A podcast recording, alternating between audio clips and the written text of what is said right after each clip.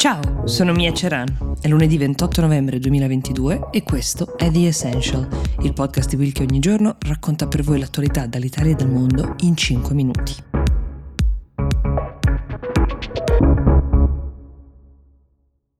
Nella notte tra venerdì e sabato scorso, circa verso le 5 del mattino, l'isola di Ischia è stata travolta da una frana di fango che ha ricoperto Casamicciola Terme, che è un comune di poco più di 7.000 abitanti che è a nord di quest'isola che un po' tutti conosciamo per la bellezza, per il suo mare. Ecco, le immagini che invece forse avete visto in questi giorni sono totalmente diverse. Tutto è ricoperto di fango, gli edifici, le strade, le persone e nel mare da cartolina ci sono invece auto che sono state trascinate appunto giù dal fango.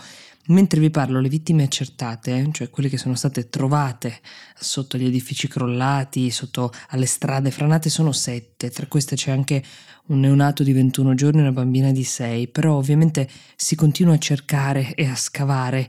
Centinaia di persone hanno lasciato le loro case temendo che quando tra due giorni le previsioni meteo danno un peggioramento del tempo in arrivo possa recapitare tutto questo, che possa essere il loro turno. Altri sono invece rimasti isolati, non c'è acqua, non c'è corrente in alcune parti dell'isola. La geologia dell'isola non rende assolutamente il lavoro facile ai soccorritori, tutto è impervio. La causa è stata di fatto il nubifragio, un forte nubifragio, perché tra la mezzanotte e le 5 del mattino di sabato eh, sono caduti più o meno 126 mm di pioggia a Casamicciola. Questo lo sappiamo perché, essendo una zona delicata, sono stati appositamente messi dei rilevatori. Eh, questo non accadeva da oltre 20 anni, 126 mm di pioggia, e questo ha fatto sì che si staccasse una grossa porzione di terreno dalla montagna che è scivolata giù fino al paese.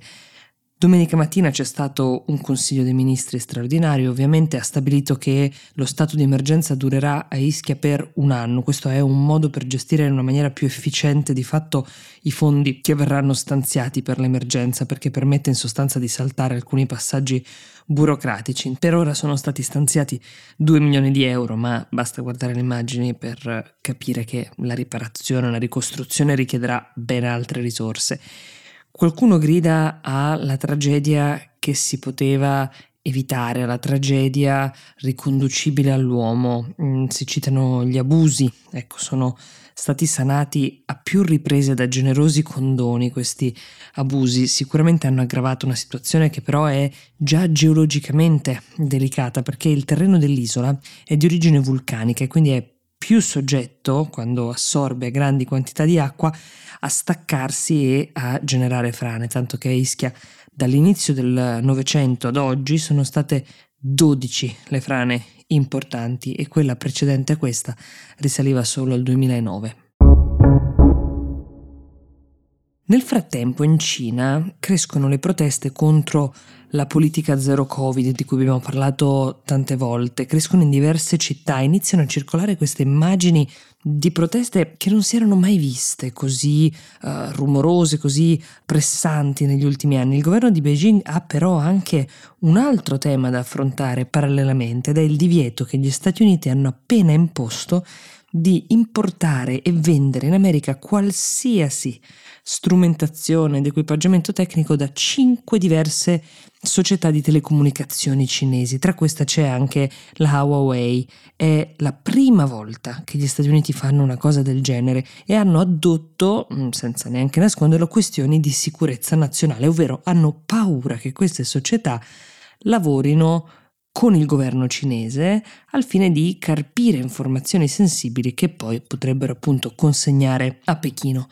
Non sono state fornite prove del fatto che la Cina realmente spii gli Stati Uniti, i suoi cittadini, che lo faccia attraverso queste società, che lo faccia attraverso i telefoni, i ripetitori, sarà difficile trovare mai una vera e propria pistola fumante, però il sospetto, lo sappiamo da parte degli Stati Uniti, è fortissimo. Qualche anno fa, lo ricordavamo recentemente in un episodio di The Essential, la donna che guidava tutta la parte finanziaria di Huawei è stata arrestata in Canada dietro pressione del governo degli Stati Uniti perché accusata proprio di far questo, di passare informazioni sensibili al governo cinese.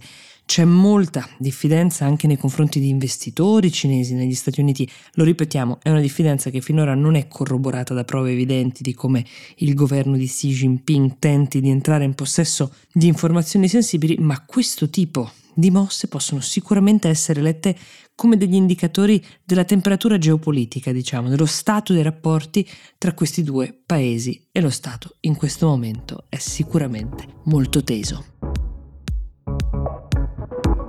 The Essential per oggi si ferma qui, io vi do appuntamento domani e vi auguro una buona giornata e un buon inizio settimana.